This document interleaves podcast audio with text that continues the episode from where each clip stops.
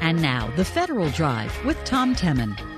Hello, and thanks for joining us on this Tuesday, March 21st, 2023, seven minutes past the hour. I'm Tom Temin. Our producers are Eric White and Peter Musurlian. Our digital editors, Daisy Thornton and Robert O'Shaughnessy. Coming up in this hour of the Federal Drive, why federal employees are watching the political landscape now more than ever. Plus, the Agriculture Department promotes new ways to manage and use a very old resource. Those stories and much more ahead during this hour of the Federal Drive. But first, for decades, the National Cybersecurity Protection System, known as Einstein, has formed the center of federal cyber defenses.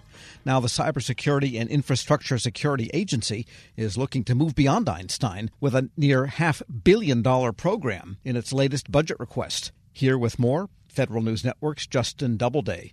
And they're asking for almost $500 million for something they called CAD. What is their plan for the future of Einstein, Justin? Yeah, they're seeking about $425 million in the 2024 budget for this cyber analytics and data system, uh, better known as CADS. Maybe they'll come up with something a little more catchy in the future, but CADS is supposed to be a uh, what they call a scalable analytic environment that integrates different data sets and provides analysts with visualization tools and other capabilities. The budget explains how this is all part of the restructuring of the, the Einstein program that's been in place, as you said, since 2003 to really defend federal agency networks from cyber threats. Chris Cummiskey is a former senior official at DHS and he said the budget really answers some big questions about the future of Einstein. The notion was that Einstein uh, eventually would have to turn into something else. And I think we have our answer now. I think that the short answer is that Einstein, or NCPS as we have known it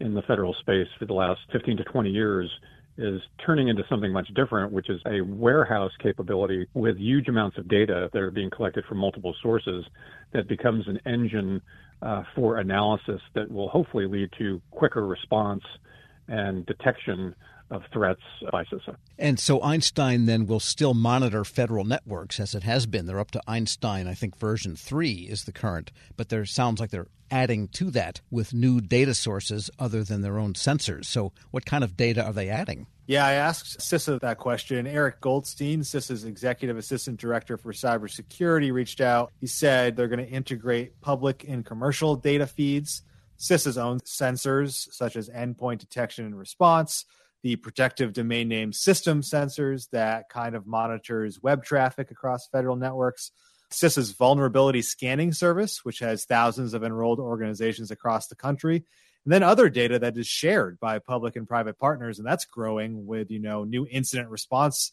requirements that critical infrastructure groups will soon have to start following. So it's supposed to be a single data repository for CISA's cyber analysts which is important. Uh, Goldstein told me right now a lot of the, those analysts have to manually kind of compare data from one source to another to kind of figure out what might be going on out in the cyber world. And this new system is intended to kind of give them a single place to go multiple data streams to then compare it. In many ways, this is a mirror of what we're hearing a lot of agencies talking about doing, which is to gain a earlier handle on what might be threatening their networks by going to public data sources when they buy software. The whole SBOM thing has to do with comparing the SBOM with known vulnerability databases. So this kind of trend we're seeing across the government. But Einstein also kind of got knocked because it didn't detect SolarWinds campaign a couple of years ago. Is that part of the impetus here? It's a little bit of the story here. I think the Einstein program, it was actually noted even before the SolarWinds campaign that one of its limiting factors is that it has to have seen and analyzed malicious traffic before it can block it rather than being able to actually identify new malicious traffic, zero days, or supply chain attacks like SolarWinds. And that shortcoming really became a major focus for policymakers in the wake of the SolarWinds campaign. CISA officials defended Einstein. They said it, it worked as intended and wasn't intended to detect that kind of attack. But a OIG report, an Inspector General report that came out earlier this month, kind of footstamped the whole debate by saying, well, the SolarWinds campaign demonstrated the need for something like CADS, better network visibility and threat identification technology Here's Cummiskey again. There was a lot of thought before SolarWinds around, you know, what comes next after Einstein. I think that was only accelerated by SolarWinds because on the Hill, they're like, well, why didn't Einstein catch this? The answer was, well, it's really not designed to detect and then have the tools in place to then act accordingly. And so now this particular system that they're redesigning comes in the wake of SolarWinds and will put them in a much better position, I think, to do you know critical analysis in a timely fashion that will help them act more swiftly.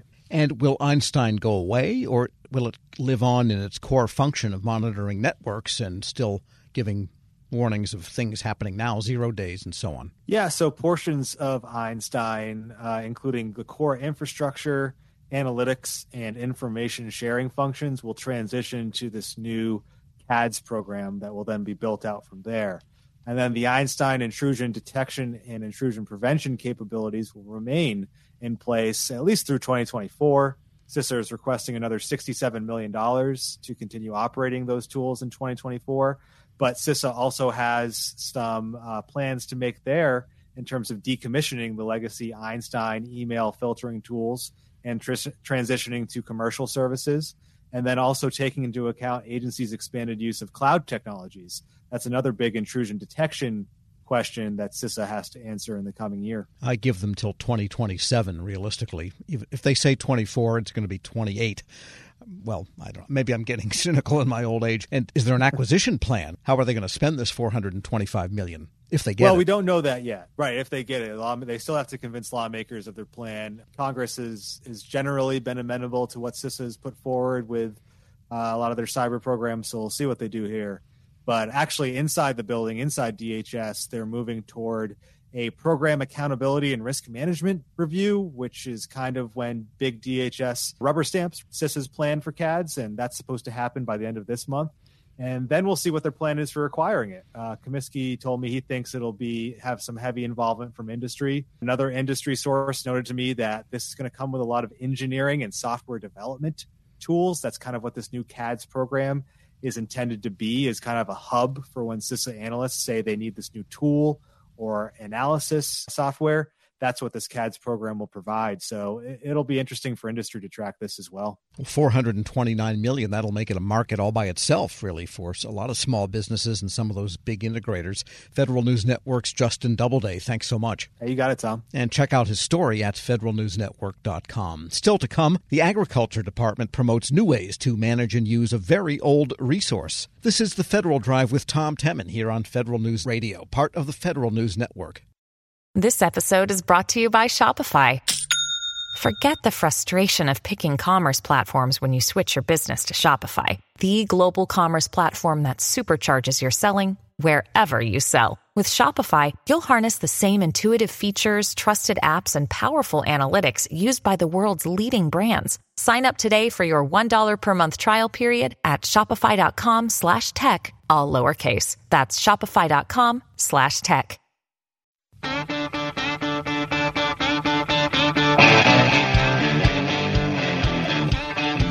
Welcome back to the Federal Drive with Tom Temin here on Federal News Network. You'd think everything wood can be used for has been thought of, but wood, considered a renewable resource, has a lot of life left. The Agriculture Department is running a competitive grant program to come up with new ways to manage, promote, and use wood. Here with details, the Forest Service's Assistant Director for Wood Innovations, Brian Brashaw. Mr. Brashaw, good to have you with us. Good morning. Thank you. And you are speaking to us from the forested areas of the middle of the country, too, aren't you? I am. I'm based out of Duluth, Minnesota, but I work for our Washington, D.C. national office.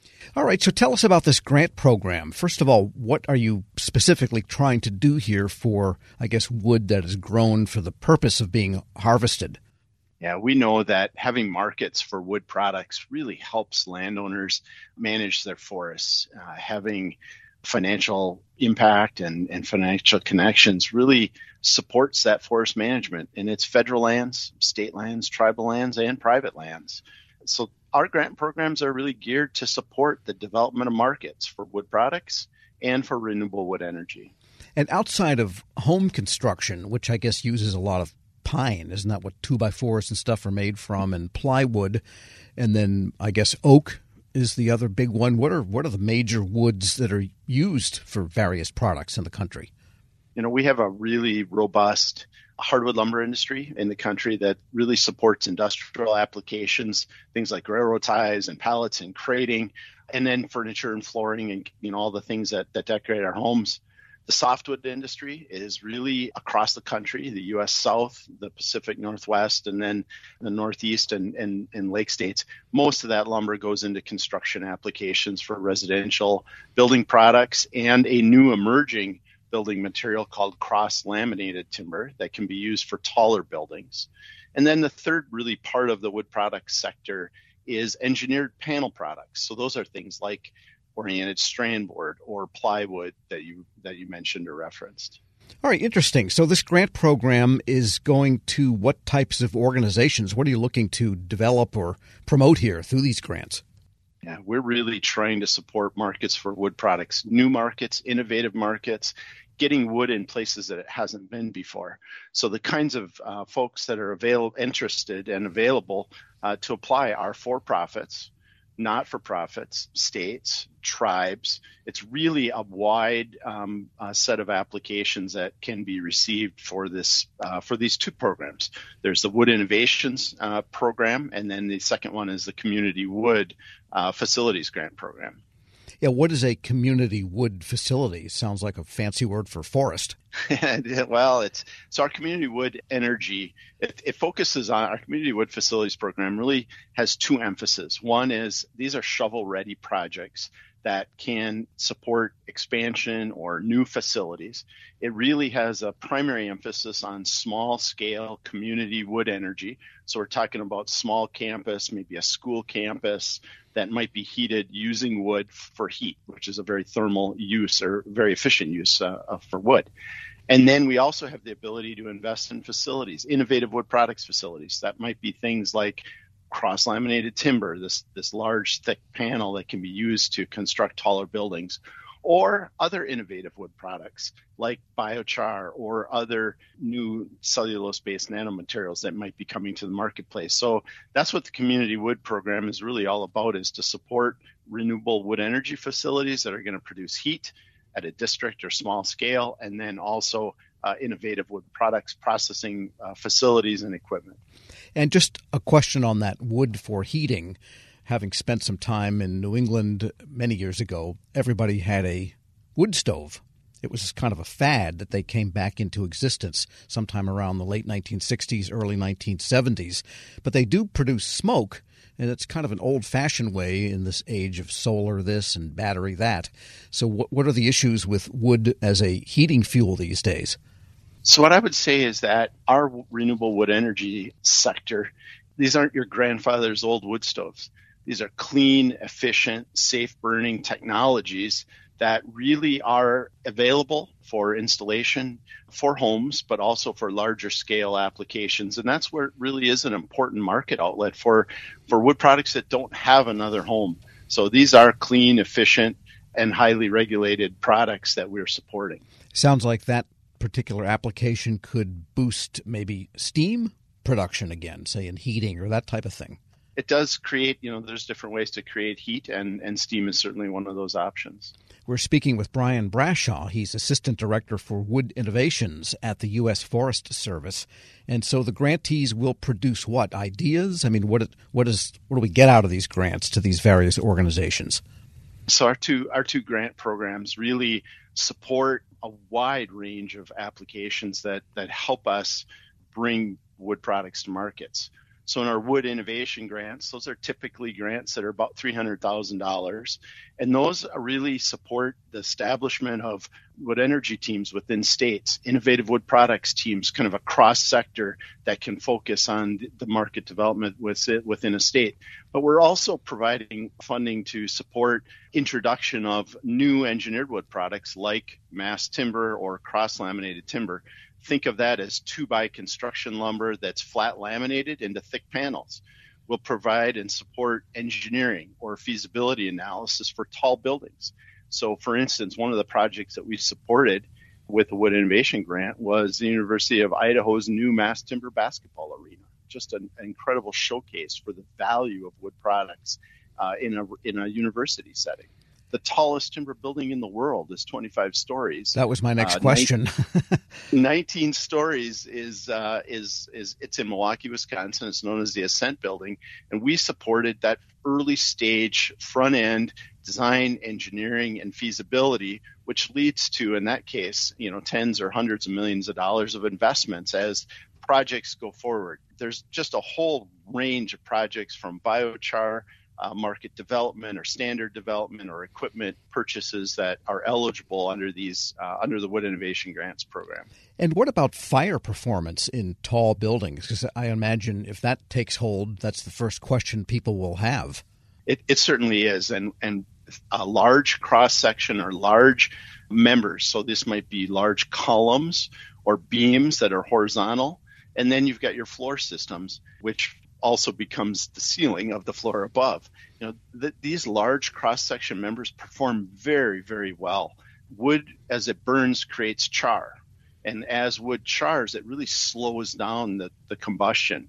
So wood burns predictably. The Forest Service and our national laboratory, which is the Forest Products Laboratory in Madison, Wisconsin, has really been a scientific backbone working with many, many partners to look at building codes, to look at fire codes, to engage in these kinds of things. And I can tell you that the tall building in Milwaukee, the Milwaukee Fire Department was one of the first partners that was engaged in helping to assess and understand how these new building materials uh, fit into uh, into into marketplace and into safety and into codes.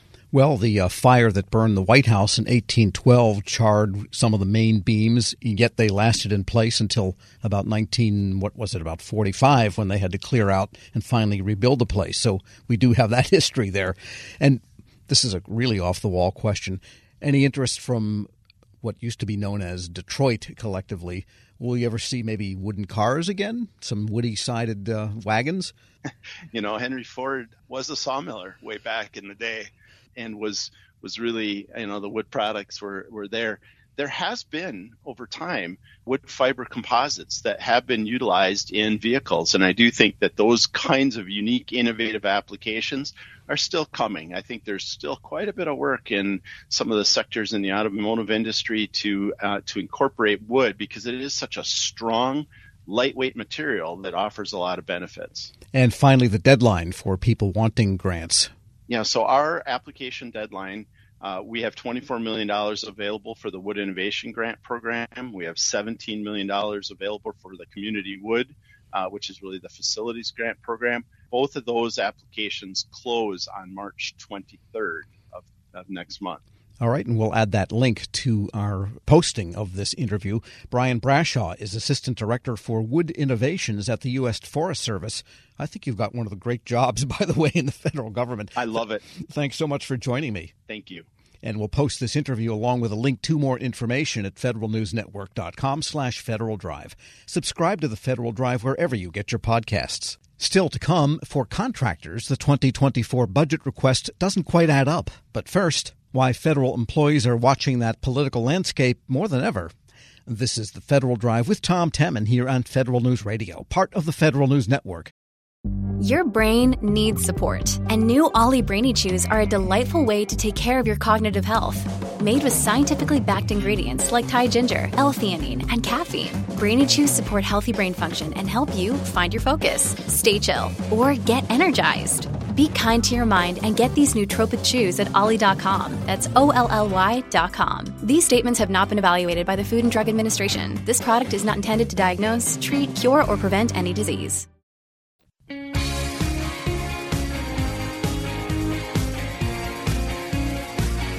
Welcome back to the Federal Drive with Tom Temin. You're on Federal News Network. Mini financial crises, a stubbornly bear stock market, no breakthroughs on Social Security solvency, the debt ceiling debate dragging out. No wonder federal employees worry along with everybody else. For one point of view, we turn to the Vice President for Policy at the National Association of Active and Retired Federal Employees, John Hatton. John, good to have you back in studio. Thank you for having me. And people are concerned. I actually had a reader write to me asking, well, are TSP funds insured? Unfortunately, no. Nobody's, uh, you know, investments are insured yet, at least in this country. But I guess people are thinking about the budget now being right. dissected and pulled apart. Tell us more. Well, the first opening salvo of the budget negotiations began with President Biden putting out his budget and some of the more detailed parts of it. So that's just kind of a request to Congress for what they want for agency spending. It includes legislative proposals that, of course, would need congressional assent for those. What I think we're looking at is what's the next back and forth going to be with Congress? Do House Republicans and Senate Republicans come back with something that looks to cut spending much more than Biden's budget does? Does that include cuts to federal benefits? Where do the budget negotiations go from there? Is kind of what we'll be monitoring in this process. Right. And that pay raise question is, I think, tantamount. I was talking to Senator Van Hollen, who, of course, is behind one of the backers of the FAIR Act. But if you dissect it, and this is something else a reader pointed out, that 8.7%, which is equally divided in the FAIR Act between base pay yeah. and locality pay, actually results in much less than an 8.7% raise because 4.5% of it is only your locality pay so it's 4% of the locality pay, the is 4.7% of your base pay.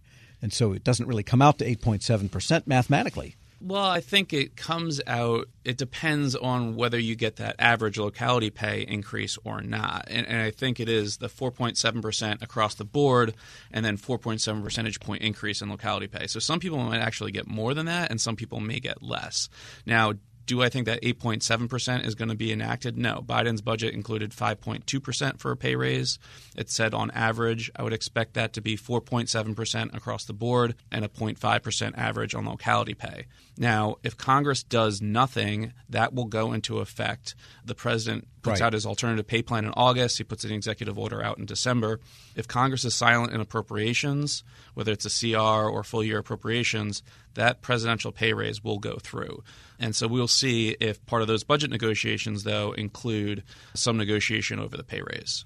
And for those that might be thinking of retiring or who are retired and they are still on the federal employee health benefits program plans, there is the call now from OPM to look at Part D, which was never part of those plans because right. the federal plans were better than Medicare Part D in terms of the benefits there. Now that's been all sweetened up already by last year's legislation. Right. And so, what are people thinking there? We've seen that call letter from OPM, and that encourages plans to integrate a prescription drug plan through Part D through something called an employer group waiver plan, which is something that private sector employers do for their retirees to provide drug coverage. And so we will have to see in the actual contracts and in the plans that are offered for the 2024 open season what the actual details look like but I think it's clear that it's going in this direction. I would expect a lot of plans to offer this add on. Now, the way it will work for people is that the guidance says your coverage needs to be equal or better through that Medicare Part D add on to your existing plan. The other thing, it's not going to have an additional premium. So people think, oh, am I going to have to go out and buy Part D? No, it'll just be integrated with your FEHB plan if you are a Medicare eligible retiree. You will also have the option according to OPM's guidance, potentially opt out of that because some people would face higher premiums due to their income. Right. So it's almost as if the supplemental plans long offered by different groups and AARP and so forth, which put B and C together, would in effect just pull in D also. Yeah, so I think there might be two different ways the plans will go about it. One is that Medicare Advantage, where it combines A, B into kind of a C plan and D, or one that just adds on the Part D. So it gets very complicated. Again, we need to see the details of it. But with the legislative changes through the Inflation Reduction Act, there's a lot of benefits that accrue through Part D. One, Medicare is going to be negotiating prescription drug prices. There's going to be a limit on out of pocket expenses to $2,000. There's going to be limits on insulin costs. There's going to be limits on copayments for catastrophic coverage. And there's going to be limits on increases in premium growth. Plus, Part D already had manufacturer drug discounts. So there's a lot of benefits that by integrating with Part D can accrue to those FEHB plans and retirees in it. So I think overall people will benefit from this new development. But again, we need to see the details people need to be able to pay attention to what their options are in terms of what their costs may be based on their income too. Right, and you need that calculator on the Yeah. desk to really do your homework, right? I was going to say slide rule, but I don't think anyone still uses those anymore. Yeah, I think the there'll be a adding lot of confusion and, and a lot of decisions and a lot of personalization on this too. So the best thing is never get sick and don't need drugs. We're speaking with John Hatton. He's Vice President of Policy and Programs at the National Association of Active and Retired Federal Employees, joining me here in studio. And there is a lot of plus up called for in the 2024 budget for OPM itself. Yeah. And OPM has been seen as a little bit of a backwater in terms of cleaning up the process of figuring out annuities so that you get it when you retire and not three or five or six months later and so on. What's your feeling about what OPM needs to do if they get all this money? Well, they've included in the budget and in their budget justification to Congress that they want to do an online retirement application that they piloted and start to move towards a digital case management system. I think both of those things are really good ideas. Right now, a lot of cases come to OPM with errors, and so you can say, well, that's the agency's fault. They should have given the right information. But when you or I may go online and fill out an application, usually there's that little red asterisk, oh, you're missing this documentation, or you need to upload this file. So some basic processes that happen that we're used to don't really happen in the retirement process that make it slower and make it more difficult for OPM to process your cases. So it's not always their fault at that time, but if you make the entire process better, I think you can cut down on some of those delays. So, in other words, the delays don't necessarily originate with OPM because if someone worked for six different agencies, and it's common for people to work several places over their careers, or they left government and came back, there's a lot of nitty gritty, picky calculation you have to do down to pennies Yeah. times periods of time, according to the calculator for annuities. Yeah, so it's one having the documentation from those different agencies. Sometimes, if they weren't carried over from one agency to the next, they might be at the National Archives in St. Louis, and so they have to get that. OPM may have payroll data, but they don't have all the personnel file data. So they need to get that. And sometimes it is OPM's processes are very paper based, so they can improve that too through the digital case management. So there are a lot of things. The, one of the common errors that happens is there's not enough showing that you had five years of continuous coverage for FEHB, and you need that to have it in retirement. So there's a gap there. OPM can't process your retirement because it doesn't know if you have health benefits. And also, with respect to OPM, and again, talking with Senator Van Hollen the other day, will OPM, and what's your sense, if it should, or what do people want OPM to say about some definitive policy on returning to the office? Or could the policy say it's up to individual agencies, and then they could go about deciding what they want to do in D.C. and anywhere else in the country? Yeah, a lot of it has been agency by agency, and there was just a congressional oversight hearing on OPM where there was a lot of consternation about bringing employees back to work from the Republican side of the aisle. And so, you know, I think there'll be a lot of pressure from Republicans on that, at least in the House side, even as there are clear benefits to some telework with cost savings on space and some productivity. Uh, but I do think it needs to be a case by case basis, and I think it's been approached that way for the most part by agency. It seems like GSA needs to be a part of any of those discussions because if you're going to consolidate leased space, Right. that's a GSA thing. You're going to turn some of it over back to the landlords or whatever. I mean, if you're going to say we're going to do telework and accrue cost savings from space, you certainly need to incorporate GSA into that strategy. Or give everyone a really big, big cubicle for when they do come and you just share. You get the left when you're in, you get the right hand side when you're in. And I wanted to ask you about the Default Prevention Act. Yeah. And this is something that there's a bill by that name goes back many, many years. Yeah. So, I mean, obviously, right now we've hit the debt limit, and the Treasury is employing extraordinary measures to make sure the U.S. government doesn't default on payments on bonds, on Social Security benefits. The House Ways and Means Committee recently passed this Default Prevention Act, which would tier the priorities for payment in the case that those extraordinary measures are exhausted. So, tier one is bond payments, Social Security, Medicare. Tier two is DoD payments and Veterans Affairs payments. Tier three is everything else. So if you're a federal retiree hoping for your federal retirement benefits, well, you're third in line behind a lot of other things, including DoD contractors. So we'll see if that gets a vote on the House floor. I don't expect it to pass Congress, but that's the type of thing you need to look at if we actually hit default. Who's actually getting paid? And I think it would be a disaster to have so many people that are owed money from the government not getting payment. That to me is default. It's not just not paying bondholders. Right. Under that system, then, if the bondholders are first and DOD and VA second, then basically your annuity, your retirement benefit, your pay becomes the equivalent of a subordinated debenture. Yeah. And so that's not an approach that we support. so hopefully uh, there'll be a deal on the budget and the debt limit to prevent that.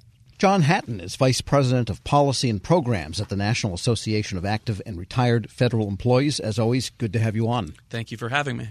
And we'll post this interview at federalnewsnetwork.com slash Federal Drive. Hear the Federal Drive on demand. Subscribe wherever you get your podcasts. Still to come, for contractors, the 2024 budget request doesn't quite add up. This is the Federal Drive with Tom Temin here on Federal News Radio, part of the Federal News Network.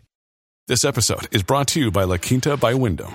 Your work can take you all over the place, like Texas. You've never been, but it's going to be great because you're staying at La Quinta by Wyndham. Their free bright side breakfast will give you energy for the day ahead. And after, you can unwind using their free high speed Wi Fi. Tonight, La Quinta. Tomorrow, you shine. Book your stay today at lq.com.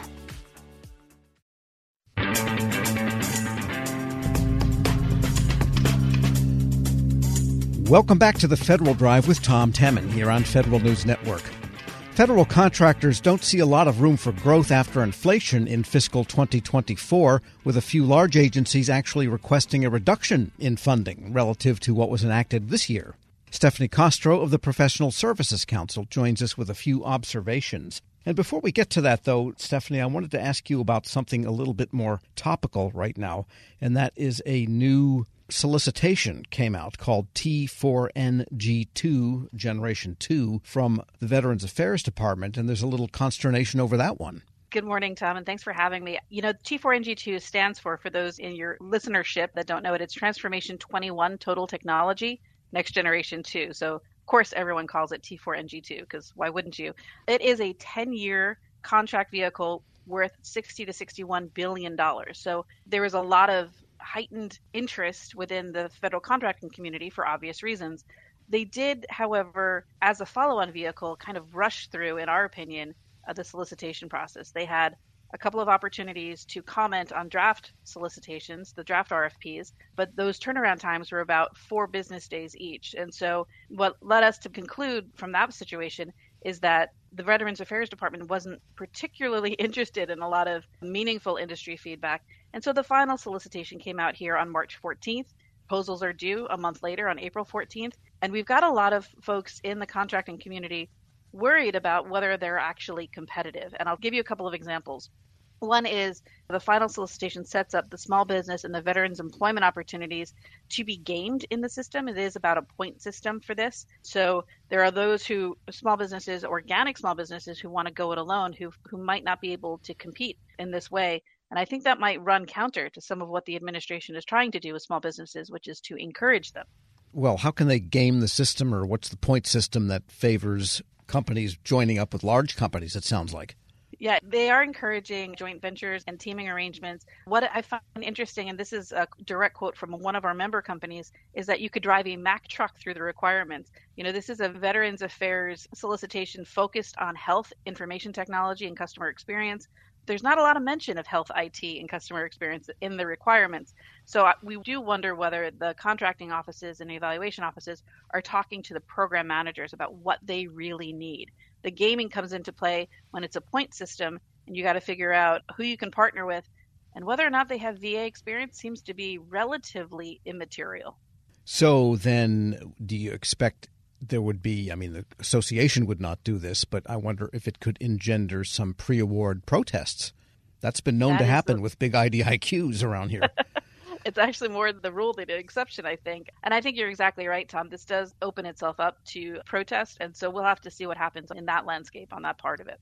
And you mentioned there were a couple of short periods in which industry could comment. Is there evidence that any of the commentary that came in, I guess eight days total, was incorporated into the final solicitation? There were some tweaks made, but overall, when we look at the solicitation, we do wonder how much they actually incorporated. We're still waiting to see, or at least I'm waiting to see, the second round of Q and A and how they answered some of the questions that were posed. But overall, um, you know, this does look very similar to the previous versions, and we look forward to seeing how the VA evaluates the proposals when they get them. Of course, protests are always the sticky wicket for them. All right. We're speaking with Stephanie Castro, Executive Vice President for Policy at the Professional Services Council, and continuing on the VA theme. it's getting, under the president's request anyway, for 2024, a 2.2% overall budget increase. That's among the skinnier increases we're seeing. And there's a couple of large departments that are actually getting decreases under the request. Again, anything could happen, but it shows a philosophical approach, if that's what you consider a budget. And you're concerned about the inflation effects in budgets of that nature. We are, Tom, and, thanks for bringing this up. You know, we hear a lot in the news about the defense budget and what's happening on that front. And we've got a lot of budget detail from the Defense Department, so we can unpack that. On the civilian agency side, there's a really vast discrepancy among some of the agencies. Overall, the administration is correct in saying civilian agencies are seeing a 6.2% increase over last year, and it looks like that might reflect a calculation of 2.4% inflation. And I would love 2.4% inflation at this point, um, because obviously over the last 12 months we've seen it range from that to a high of some 9%. And so the increase of 6.2 across all the civilian agencies is not evenly spread. As you noted, the VA has roughly a 2.2% increase. It's not matching that inflation budget. So in real terms, you wonder what exactly are they cutting here? There are some agencies that are seeing huge increases. EPA, a 19% increase. USDA has a 14% increase. I will say some of the notable lows. Transportation is seeing a 2.9% decrease. The administration may argue on that because they are moving some pieces of the discretionary budget or they're proposing to move some pieces into the mandatory column.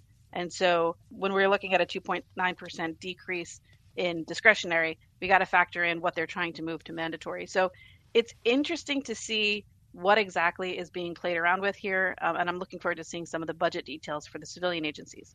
And what are you seeing in terms of labor rate possibilities for contractors, given that federal employees and so forth are scheduled for some kind of a decent raise anyway, 4 or 5%? We don't know what it'll end up being, but the president has indicated 5% or 5.2. You know, Tom, thanks for bringing that up. I want to be clear that the Professional Services Council and our member companies are happy that the civilians and the military are getting a 5.2% proposed increase here. The problem that we're facing as a contractor community is that we're not seeing a similar increase in labor rates for contractors. This, in essence, tends to squeeze out an already stretched workforce when they can make more money on the commercial marketplace for labor than they can in contracts. And so when you're increasing pay for military and civilian, we are all for that, but we're not seeing a commentant or a comparable increase on the contractor side. And that really makes a tough labor market even tougher. And some of these agencies that are getting large increases, you mentioned EPA, for example, National Science Foundation is getting a whopper of an increase, transportation down a little bit. Any sense of what types of professional services are going to be in demand and how that might oh. differ at all from the current picture? You know, we're seeing a lot of movement, Tom, on the cyber and the tech side. We talked, you and I, about the Technology Modernization Fund a while ago, and that is also seeing a proposed budget of $200 million. Uh, last year, they proposed $300 million, and you may remember in the American Rescue Plan Act, TMF got bumped up a billion dollars. So we're seeing additional movement on the tech and the cyber side. If you look at the president's budget, the main document that was released, it mentions cyber 49 times. That's a really, really high number of times mentioning cyber. Looking at places like CISA, the, the Cybersecurity Infrastructure Security Agency over at DHS, seeing a 3.1 billion dollar budget for them, which is an increase of 145 million just for resilience. There's a lot of movement in that space, and so I know some of our member companies are looking very closely at what they can do in the IT, cyber, tech space to sort of leverage these opportunities. And a final question on the Office of Federal Procurement Policy. There is no nominee yet for administrator there, and all this rulemaking is happening here and there on the FAR and so forth for some of the new climate reporting rules and, and so on for procurement. You'd like to see someone in there maybe orchestrating that. Tom, the president has a number of nominations that are either still in the Senate under consideration, almost 100 over in the Senate, still waiting for a vote. He's got some 97 that he's not yet chosen a nominee, and three folks are waiting for a formal nomination. The administrator for the Office of Federal Procurement Policy is particularly interesting to the Professional Services Council because that is the person who will, you know, in, in theory at least, push the administration's, um, you know, regulatory, you know, ball down the field. And I'll say that in that the administration early on started talking about using acquisition as a catalyst. That was their catchphrase, and that is to say to help advance diversity, equity, inclusion to help advance climate change initiatives, etc. And so, not having someone in that position with all the weight of being actually confirmed by the Senate is a little bit troubling. All that's to say, the OFPP acting administrator, Lesley Field, is wonderful. She's great, but she does lack the gravitas that comes with the Senate confirmation. And so, I would hope that the administration, as they look to find additional nominees for these positions, would really prioritize getting someone in that slot permanently. Stephanie Castro is Executive Vice President for Policy at the Professional Services Council. As always, thanks so much. Thanks, Tom. And we'll post this interview at federalnewsnetwork.com slash Federal Drive. Subscribe to the Federal Drive wherever you get your shows. Be sure to register for Federal News Network's third annual DoD Cloud Exchange. It starts today and runs through Thursday. Learn the latest and most crucial developments in moving cloud services to the tactical edge. Day one, we hear from Deputy Defense CIO Lily Zeleke and Special Operations Command Chief Technical Officer Mark Taylor. Tomorrow, IT officials from DISA, the Army, and the Marine Corps. Register now at federalnewsnetwork.com. At Evernorth Health Services, we believe costs shouldn't get in the way of life changing care, and we're doing everything in our power to make it possible. Behavioral health solutions that also keep your projections at their best? It's possible. Pharmacy benefits that benefit your bottom line? It's possible. Complex specialty care that cares about your ROI? It's possible. Because we're already doing it. All while saving businesses billions. That's Wonder made possible. Learn more at evernorth.com/wonder. The Commerce Department's Commerce Acquisition for Transformational Technology Services, or CATS, multiple award IT services contract was supposed to be in support of small business. Instead, Commerce's $1.5 billion deal is demonstrating all that's wrong with federal efforts to support and grow the small business base. In his weekly Reporter's Notebook, executive editor Jason Miller covers why CATS and many other similar efforts end up hurting small firms. Jason joins me now. Jason, it sounds like CATS is going to the dogs. What happened here? Let's start with what CATS is. And what the Commerce Department tried to do is actually create this, if you will, innovative approach to small business contracting and IT services. I mean, Tom, this is a 10 year IT services contract, as you said, as a, as a $1.5 billion ceiling. And it's for all things across the IT services spectrum IT support for CIO office, digital documents and records management, managed service outsourcing, consulting, IT operations and maintenance. As you can see, it's for, for everything under the sun. And what Commerce was trying to do is drive more more business toward small businesses, which is exactly what the Biden administration and really every administration, Tom, for the last 20, 25 years that you and I have been doing this, have been talking about. And what they've fallen into is the same problem that a, a, lot of agencies fall into, which is they're beset by protests. There's more than a dozen protests now before the Court of Federal Claims. And that is, of course, delaying and frustrating both agency customers within Commerce Department and the, the vendors who are ended up protesting and winning the award. So these are post award but pre order protests. Fair to say? Absolutely. And, and the reason why they're post award, Commerce made 15 awards back in September and immediately got almost as many protests. And the issue here, Tom, is Commerce is digging its heels into this protest. They're not taking a half a step back and saying, listen, we made 15 awards and got 12 protests. Maybe something went wrong. Even though Commerce may say, hey, we did everything, we, we think we did everything right, maybe we should take a step back and take corrective action, reevaluate proposals, relook at this. But instead, what they're doing is they're costing small businesses, and I've talked to several over tens of thousands of dollars. One person, Herschel Chandler from IUI, said he's spending upwards of over $100,000 in lawyers' fees to protest this because of the feeling if we don't win, we're going to be shut out of commerce for the next decade, and that just is it just can't happen for our business. And again, so instead of trying to grow sure. the industrial base, they're actually hurting the industrial base. And what are the protesters upset about specifically? The big issue is the evaluation factor. What Commerce did in their evaluation factor was say, here's a whole bunch of functional areas.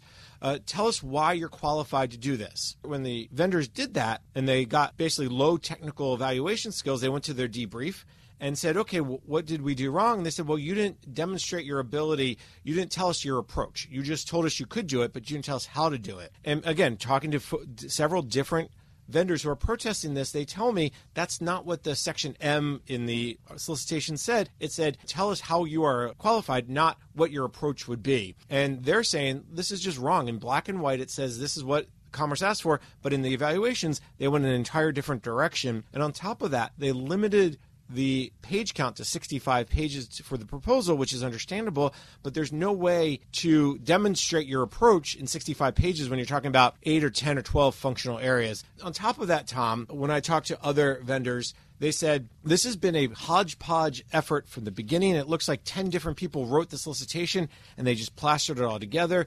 It had 13 different amendments. It had over 2,100 questions from vendors. It, it just was not a good procurement from the beginning. And of course, that's why they're now in the midst of, of protests. And did they have a pre solicitation, take in comments, and then issue a yet another solicitation? I'm thinking of VA and its T4NG2. They exactly went down that path. They amendments and industry days and answered questions, and a lot of the questions weren't answered well. I talked to one vendor who said, Listen, we kept waiting for them to fix it. We kept waiting for them to clean it up because we saw just how bad it was. I talked to another vendor who said they spent well over $80,000, um, almost $100,000 on this proposal, and that was three to four times more than normal they would normally spend.